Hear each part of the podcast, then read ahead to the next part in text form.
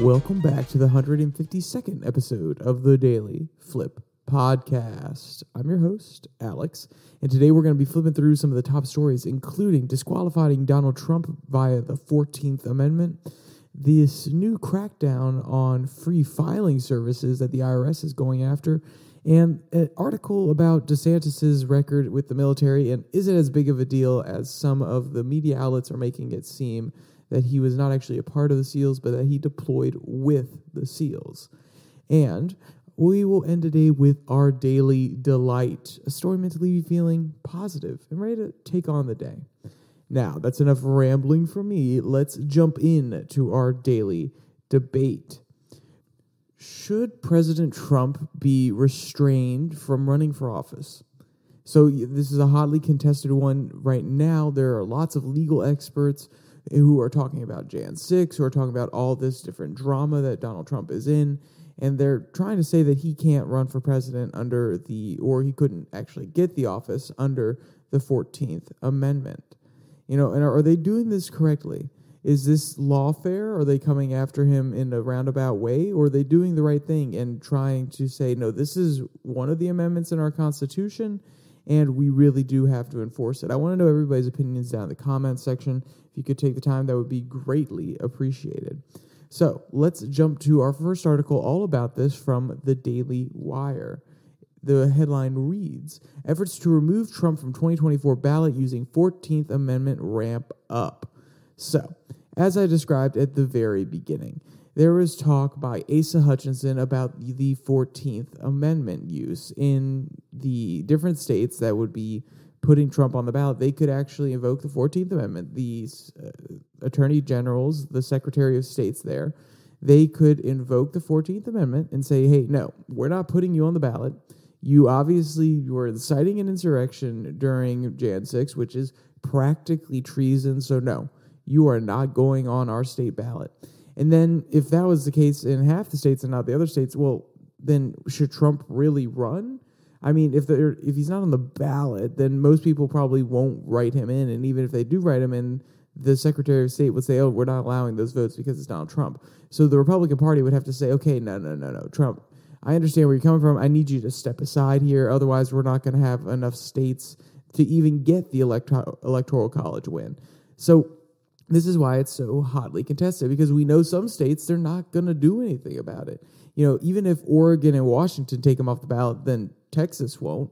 But if he's only available on Texas, Florida, half of the states in the union, there's no way, there is no way that he can win the electoral college and therefore become president. So it simply becomes political calculus at that point. The RNC would have to step in and say, okay, we're going to disqualify him too. And I think this is exactly why Asa Hutchinson brought this up in the debate. He wanted to bring it to the forefront so there would be a whole news cycle about it, and either the people within the Republican Party that don't like Trump could seize on it, or the Democrats could seize on it. Now, does it really help H- Asa Hutchinson that much? No, he's probably not going to win anyway. But maybe he's been talking to some of the party members who want to get Trump out of the way, but don't necessarily want to confront him directly, because there's still people, are a lot of people in the Republican Party, probably a lot more in the Republican mainstream faction of the RNC that don't want to see Trump as president. They feel that he's not as electable, so they're probably going to try to find a fishy way to get rid of him. And it's similar to a Bernie Sanders kind of, you know, backstab when they put Joe Biden or Hillary forward in 2016 and 2020 respectively. But, you know, I don't want to go conspiratorial. It's not like, oh, yes, we will plan how to take down Donald Trump. No, they're probably making serious political calculus and saying, we don't think he can win and we think that there's an actual legal avenue in order to keep him out of the White House. So let's jump to the article here and read their kind of preamble that kind of sets everything up. Quote, efforts to remove former President Donald Trump from state ballots in 2024 elections are ramping up nationwide after critics argued the leading Republican contender is constitutionally disqualified for serving as president after he engaged in insurrection against the United States. Trump, who is leading the GOP primary by a landslide, faces four separate indictments along the East Coast, including charges related to hush money, classified documents, election interference, and racketeering. Trump has broadly denied any wrongdoing in the charges brought against him and has claimed politically motivated forces are targeting him in a witch hunt propagated by the Biden administration and the Democrat prosecutors. But now opponents across the political spectrum of the former president are arguing that under the U.S. Constitution's 14th Amendment, Trump is barred from holding office ever again after the J6 Capitol attack. End quote. And I think this is something that needs to really be pointed out. He doesn't have to be fully indicted. He doesn't have to actually be found guilty of these crimes, which he's been indicted on all of these, and he hasn't been found guilty of any of them yet. So they're all alleged at this point. But none of these crimes that he's currently in court for, none of them have to go forward. None of the prosecutors have to win. If there's the perception that he committed a treasonous act, that he really did incite an insurrection on J6, then that's enough for secretaries of states or attorneys generals to say, no, no, no. Okay, we're not going to have Trump on our ballot. That's enough alone. If the people in the top office say, argue, believe that it really was an insurrection and that re- this really was a treasonous act, that's enough. And let's be clear, it will be challenged in court. There is no doubt about that. But even starting the conversation, starting this wave, making it so that it actually happens, and then there's not enough time for Donald Trump to fight all the lawsuits. And even if he doesn't win all of them, even if he wins half of them, let's say 20 states do this and he wins half of them, that's still 10 states that don't go forward with Donald Trump on the ballot. Can the RNC really risk that? Can the RNC, the Republican Party, really risk not having their candidate on 10 states out of 50 in the battle for the president? No, that's that's not something that they can risk. It's it's just not possible because even if those are all solidly blue states, some solidly blue states split. Like I believe Maine has the possibility of having what part of their electors go to Democrats, part of their electors go to Republicans, even though they're a little bit more of a blue state. Or Nevada, I believe, also does split electors, and they have a contingent of Republicans there that sometimes scoop up the one or two extra electors. So no, this is not a possibility. The RNC cannot put up with this. And this is why it is even more dangerous to just have one or two, maybe three states seriously talking about this. Because I, I ask you, if you're a gambler and the odds are already against you when you're going up against the House, and we've seen this election between Trump and Biden before, the odds are already against him. Everybody has an opinion on Donald Trump. You've heard this a million times, and I think it really is true. So the odds are against you. And now you have more odds against you. Now you have a professional poker player coming up and making it harder again for you to keep winning because he knows how to play the game. And now you have all these states' attorneys coming up and saying, hey, we're going to play the game to our best. We're going to play the game to our most efficient. We're going to get him off the ballot. Those odds are stacked against you more. The RNC is not going to take that risk. They're going to do some maneuvering somehow and get Trump out, in my opinion. I don't know if they'll actually be able to. I don't know if they'll be able to retain enough votes if they do that, because MAGA makes up a very solid part of the Republican New Age movement. But we'll see. We'll see. So let's talk about the details of the 14th Amendment a little bit more so you understand why legal experts are saying that this can be used. Quote The bottom line here is that President Trump both engaged in an insurrection and also gave aid and comfort to other individuals who were engaging in such actions within the clear meaning of those terms as defined in Section 3 of the 14th Amendment. Kaplan wrote in the filing last week, challenging Trump's eligibility to run for office again. Quote, assuming that the public record to date is accurate and we have no evidence to the contrary, Trump is no longer eligible to seek the office of President of the United States or any other state of the Union. The 14th Amendment to the U.S. Constitution was ratified in 1868 in the aftermath of the Civil War during the Reconstruction era and was designed to present a new birth of freedom for previously disenfranchised citizens, according to Cornell's University Legal Information Institute. The amendment's disqualification clause was written to bar those who had joined the Confederacy from serving in state or federal office, but would theoretically still apply to those who engaged in future rebellions or insurrections against the United States. So, the legal experts who believe that they have this in the bag, they have a clear and cut example of what's going on here. Even if he didn't necessarily directly say, go and raid the Capitol, go and overthrow the government, he at least facilitated, provided enough rhetoric and speech and inflammatory comments, and that people could take the wrong way and take as a incitement to insurrection. So that that's where they're you know, and let's be clear, I think that that's a little bit of a, of a rocky case if the government really could prove that he was trying to incite an insurrection, then they would have tried to get him on that. They would have tried to already charge him with that. So it feels a little bit flimsy. But like I said, this could be brought up by individual secretaries of state, attorneys general, so on and so forth, based on the feeling that it is like treason. And, and then they'll have to battle it out in the courts, and there may be some friendly judges, so yes, who say yes, it was treason, some who don't say it's treason. But like I said, all they need is one or two states, maybe you know ten at the most, who are definitely willing to do this, and it makes the math really hard for the RNC, and they put a lot of pressure on them to say, okay, Trump, you need to be out. We can't be having this. But there is a little bit of pushback from people on the other side of the aisle who don't necessarily agree with the rationale. Quote, but despite the opposition from lawyers, activists, and never Trumpers, others warn against using the clause against the former president. Harvard School law professor emeritus Alan Dershowitz said the notion puts the Constitution in grave danger. Quote, it would put out the decision about who the president is in the hands of local secretaries of state and Democratic governors instead of in the hands of the people, Dershowitz told Just the News. Constitutional law attorney and former Trump ally Jenna Ellis said in an X post, quote, the left is purposefully calling J6 an insurrection to justify a baseless 14th Amendment challenge. It's baseless, baselessly calling election challenges on behalf of a campaign racketeering to justify a RICO charge. Ellis, who is named as a co-conspirator in Trump's Georgia indictment, said, end quote. So, you can see here there's pushback from both sides. Now, one on the argument that I had just laid out, which is if they really could prove that it was an insurrection, you know, they would probably have brought it up and charged him with that. They haven't, so therefore it's baseless.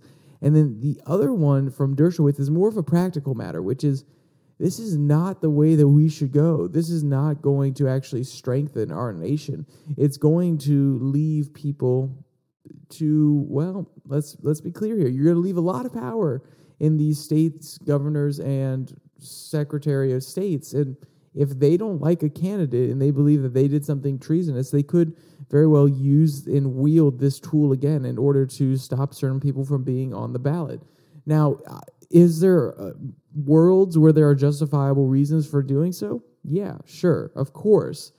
But do you really want that much power seated at the head of a state? Do you, if you live in Wyoming, do you really want your governor and secretary of state to directly say, no, no, Donald Trump can't be president again, and then you don't even have the option to vote for him? A lot of people who are responding to this are saying, leave it to democracy. If people don't want Donald Trump to be president again, then they will not vote for him. Why does it have to be left to the tops of states who may have political agendas versus just leaving it to the people? Or at least to the system that we have in place where electors are assigned to a certain population within certain states. I, I think it's a it's an interesting interesting argument to say the least eh, on both sides. I think it's an interesting argument to really say that this was an insurrection to really extend the idea that this was treason and get him kicked out. And I also think it's an interesting argument to say, well, just let the people decide. Because that is ultimately what our system is about. But there are lots of stopgaps in the way to make sure that the best person gets to the candidacy, the general election. And maybe Trump isn't that person anymore. Maybe he has the support, but maybe he isn't the best person to represent America on the world stage. I think there could be a valid argument made in that direction as well. But, you know, we're not going to stick on this one too much longer. We're going to go to our second article that comes from Daily Kos. Democrats accuse tax prep firms of undermining new IRS on electronic file, free file tax returns. So, that's the headline and let me give a little bit of a deeper dive. So you know h&r block you know intuit or turbotax. A lot of these companies offer free tax filing services.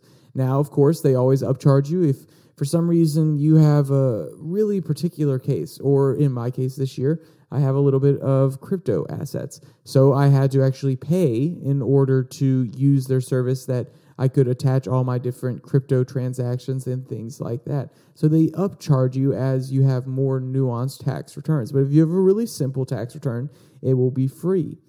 And that's kind of what the government's looking at and saying, well, okay, we know that these simple tax returns are free, but you always upcharge people. You always, you know, try to get a little bit of extra money out of them because let's be clear, things are a little bit more complicated. So it takes a little bit more work on their end it takes a little bit more sophisticated programs to parse through everything. Maybe they have to bring in an actual agent, and obviously they have to pay that actual agent. So, of course, they're going to up their fees a little bit. This is the private system of doing taxes. I mean, it's the private entrepreneurial system in general. If you have to use somebody's labor, effort, time, then you're going to have to pay for it. And if it's really simple and an algorithm can do it, they can probably look at that and say, okay, well, the cost for making this algorithm is off put by the amount of people that are going to have to actually do a more not so simple, but a more nuanced tax return. And then we can leave it simple for everybody else who just needs a simple tax return. So when they do have a complicated one, when they make enough money in the future, we can retain them because they've been coming to us for years. Well, the IRS is like, well, hey, hey, hey, you guys are doing this free tax service or this free filing service. Why don't we do that? Why don't we build out our own program. So they've been trying to do this for a little bit of time now. And I want to read a quote that lays out the the landscape. You know, if you're at the top of the hill and you're looking over the entire situation and you're looking down through the valley, is a beautiful painting of the overall picture. Quote Congressional Democrats accused big tax preparation firms, including Intuit and H&R Block, of undermining the federal government's upcoming electronic free file tax return system and are demanding lobbying, hiring, and revenue data to determine what's going on. The lawmakers accuse the companies of lobbying against the new program, hiring former government workers to sway public interest against Free File for All, and deliberately sabotage a government program that had previously offered free tax prep services, according to letters obtained by the Associated Press. On Thursday, Senator Elizabeth Warren, Democrat of Massachusetts, and Rep. Katie Porter, Democrat of California, sent letters to the executives of Intuit H&R Block, and the American Coalition for Taxpayers' Rights, and the Free File Alliance, a group, a group of tax preparation companies that provide free online service through the IRS website. So you, you can see that the issue here is they feel as though the people are lobbying against the IRS free file system that they're trying to create. They're lobbying against the IRS getting more involved in the people's lives and they're arguing or lobbying against losing profits. Hmm, I wonder why. I highly doubt they're as principled as some people are in saying, oh, well, we don't want the government to be involved in people's lives as much. We think this is government overreach they're probably more on the side of this is going to infringe some of the money we make because, like I said, we bring in people with the free service and then we upgrade them once they feel confident with us because they have a more nuanced tax return. Blah, blah, blah, blah, blah. I've said it all before. So that's probably why they're really lobbying hard on this one because they see the potential of losing money. But you know, maybe there are a few principal people in some of these institutions that say, no, no, no, we don't need the government to make another program that encroaches on people even more. And also, if the government's going to do it, it's inefficient because guess what? In the open marketplace of tax services, these companies have done well because they offer really low rates, they offer higher returns, and very often when you pay that, I believe this year it was $75 in order to do my tax return, I got uh, oh, double, if not more than that, in returns from the federal government. So obviously, they have a good pricing strategy in place. You actually make more money off of the tax return than is charged to you. So then you could pay it off. You know, it seems like a justifiable fee.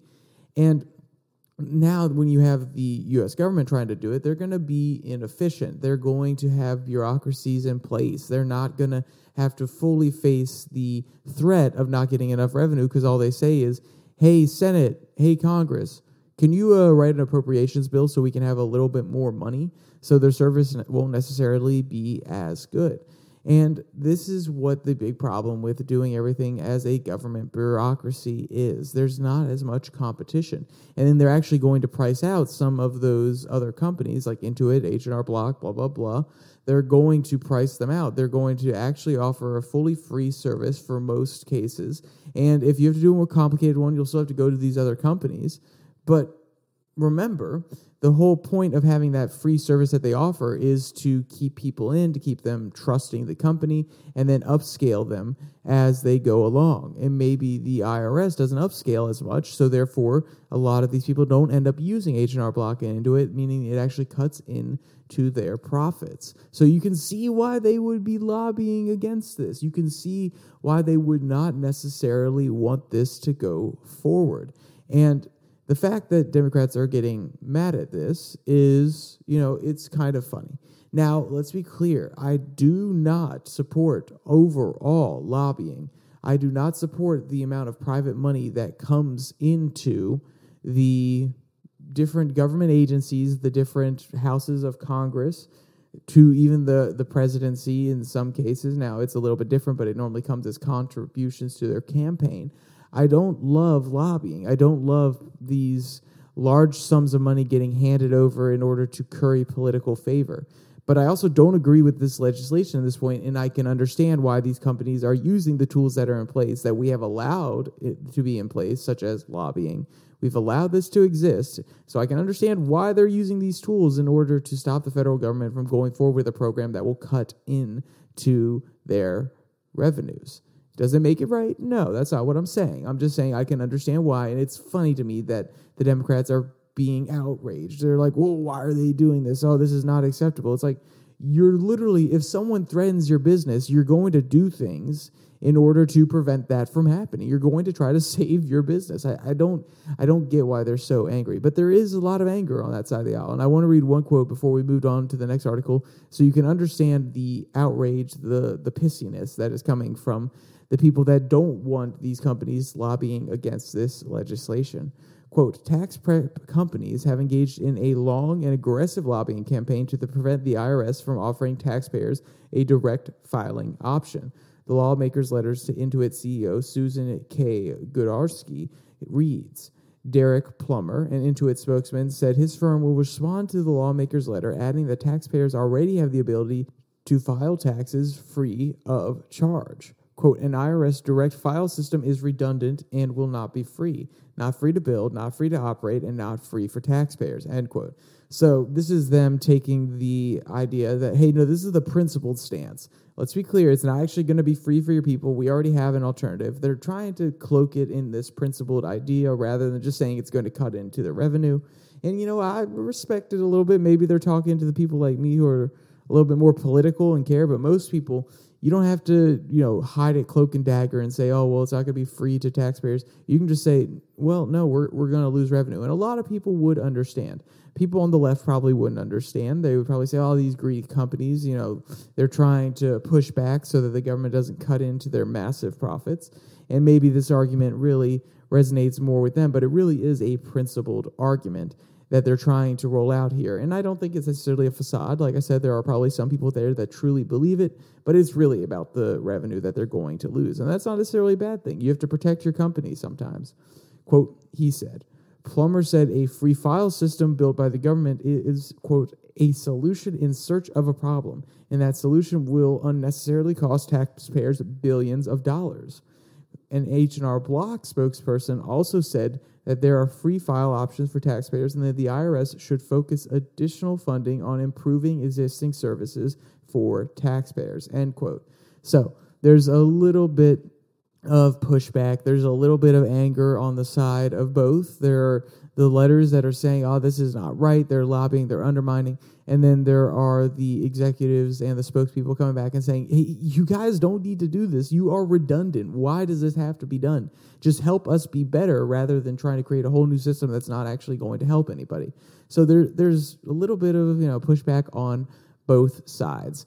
And I personally come down more on the side of the business just because, you know, I'm a business major. I understand their goal here. I think it's a noble one as well. Making money off of helping Americans is probably a pretty noble goal. They saw an opportunity in the market that taxes are extremely crazy. There are a lot of different tax codes, in that having full time accountants and tax experts who can help people, you know, get through the mud and understand what's going on you know, that is extremely, extremely important and it is ripe for making money as well. So I stand on the side of the businesses on this end, but I, I do also understand where Elizabeth Warren and Katie Porter are coming from, where it's you're undermining the ability with just throwing money at it with lobbying, which is not ideal. It's definitely not ideal whatsoever. But in some cases, it, it feels as though they're not given much of an option because these things will just move forward without their approval and it could directly undermine their their revenue making potential. So, you know, I, I, have a pretty principled stance against lobbying, but I can at least understand where these companies are coming from when they're trying to, you know, secure their business going into the future. All right, so let's jump to our last article that comes from the Daily Beast. The headline reads Actual SEALs at DeSantis' Navy service claim. So, if you didn't know what was going on here, if you haven't heard the news, guess what? Ron DeSantis, he wasn't actually a Navy SEAL. He was a lawyer. He was deployed. He was a JAG, and he was deployed with the Navy SEALs to provide different advice. But he did not actually go through Navy SEAL training. He was not a SEAL himself. And there's been a little bit of talking on the left, and this story didn't really sink in. It really didn't land too well because the commentary was well, he said that he deployed with them. This is kind of dishonest because he wasn't actually a Navy SEAL. He was with them on the ground, but it kind of is misleading. And they're trying to attack his claims that he served with them and trying to bring to light the fact that no, no, no, he was a JAG. He was not a Navy SEAL because Navy SEAL has a really prestigious, you know, idea with it. We in America, when someone says they're a Navy SEAL, we say, oh my, wow, they had to go through a lot of training. They had to put in a lot of time in order to serve our country. They went through brutal training. They are the most courageous and bold and strongest among us.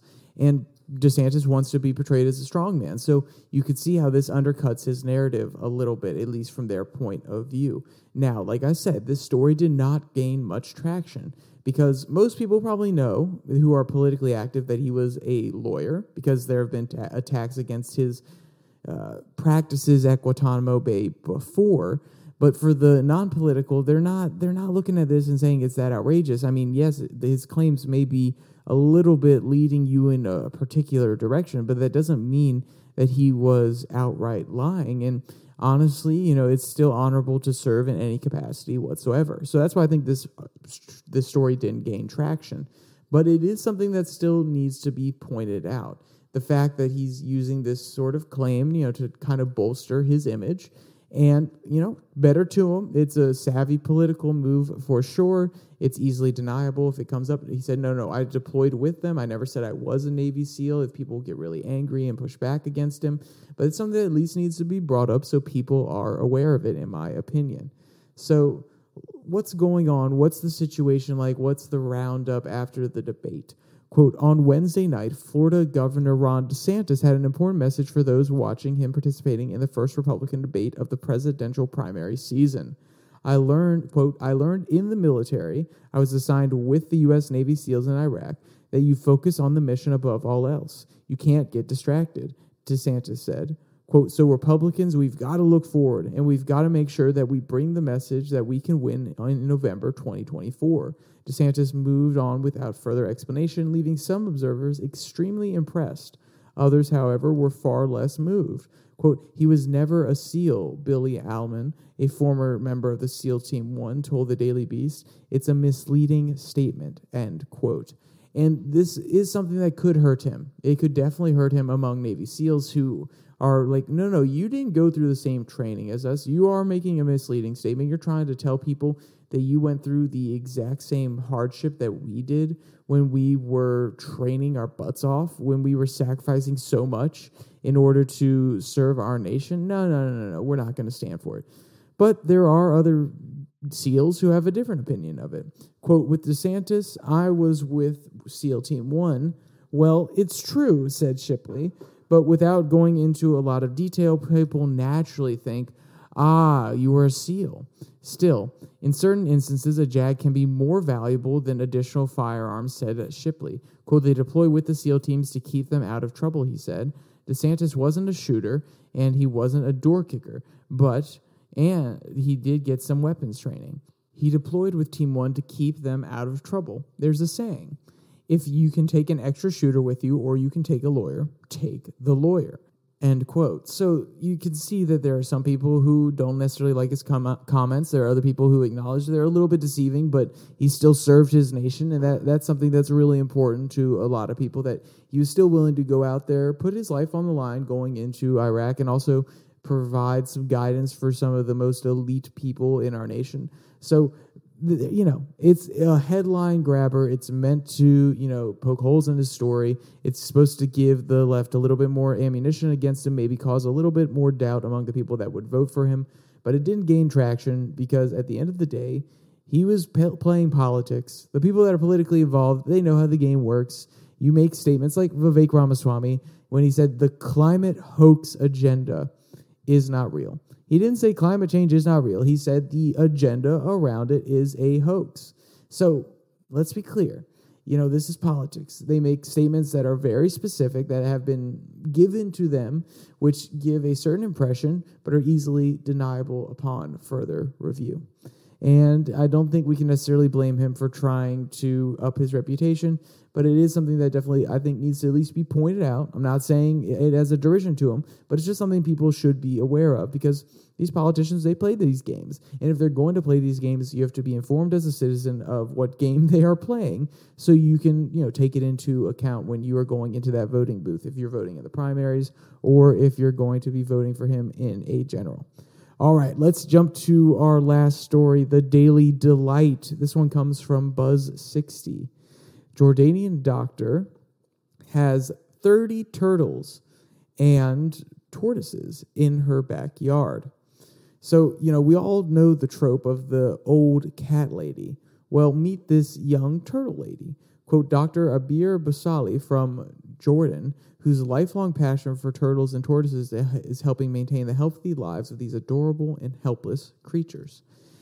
And, you know, I think that one is good, two is okay, but 30 could feel like it's a little bit too much. But she has a good reason for them. She really admires these turtles because, quote, these beautiful creatures have been on this planet long before humanity learned to stand on its legs. End quote. You know, I think it's at least admirable that she's trying to help these little guys out. I just 30 30 is a lot. I don't know if I can handle 30. So good on her for being able to handle 30. And there's a cute video that comes with this one. So if you want to see that video or you want to read any of today's articles, There'll be a link in the description below that like and subscribe button where you can find them all. Also, down there, there are links to the podcast on Spotify, Pocket Cast, Google Podcasts, as well as Podvine. And there's the Twitter handle at your daily flip where you can listen to the Twitter tirades every Tuesday and Thursday. A little bit less scripted, just 10 minutes real quick of current issues that I kind of ramble on about rather than having quotes from articles. All right, with all that said, there's only one more thing to say stay safe don't die.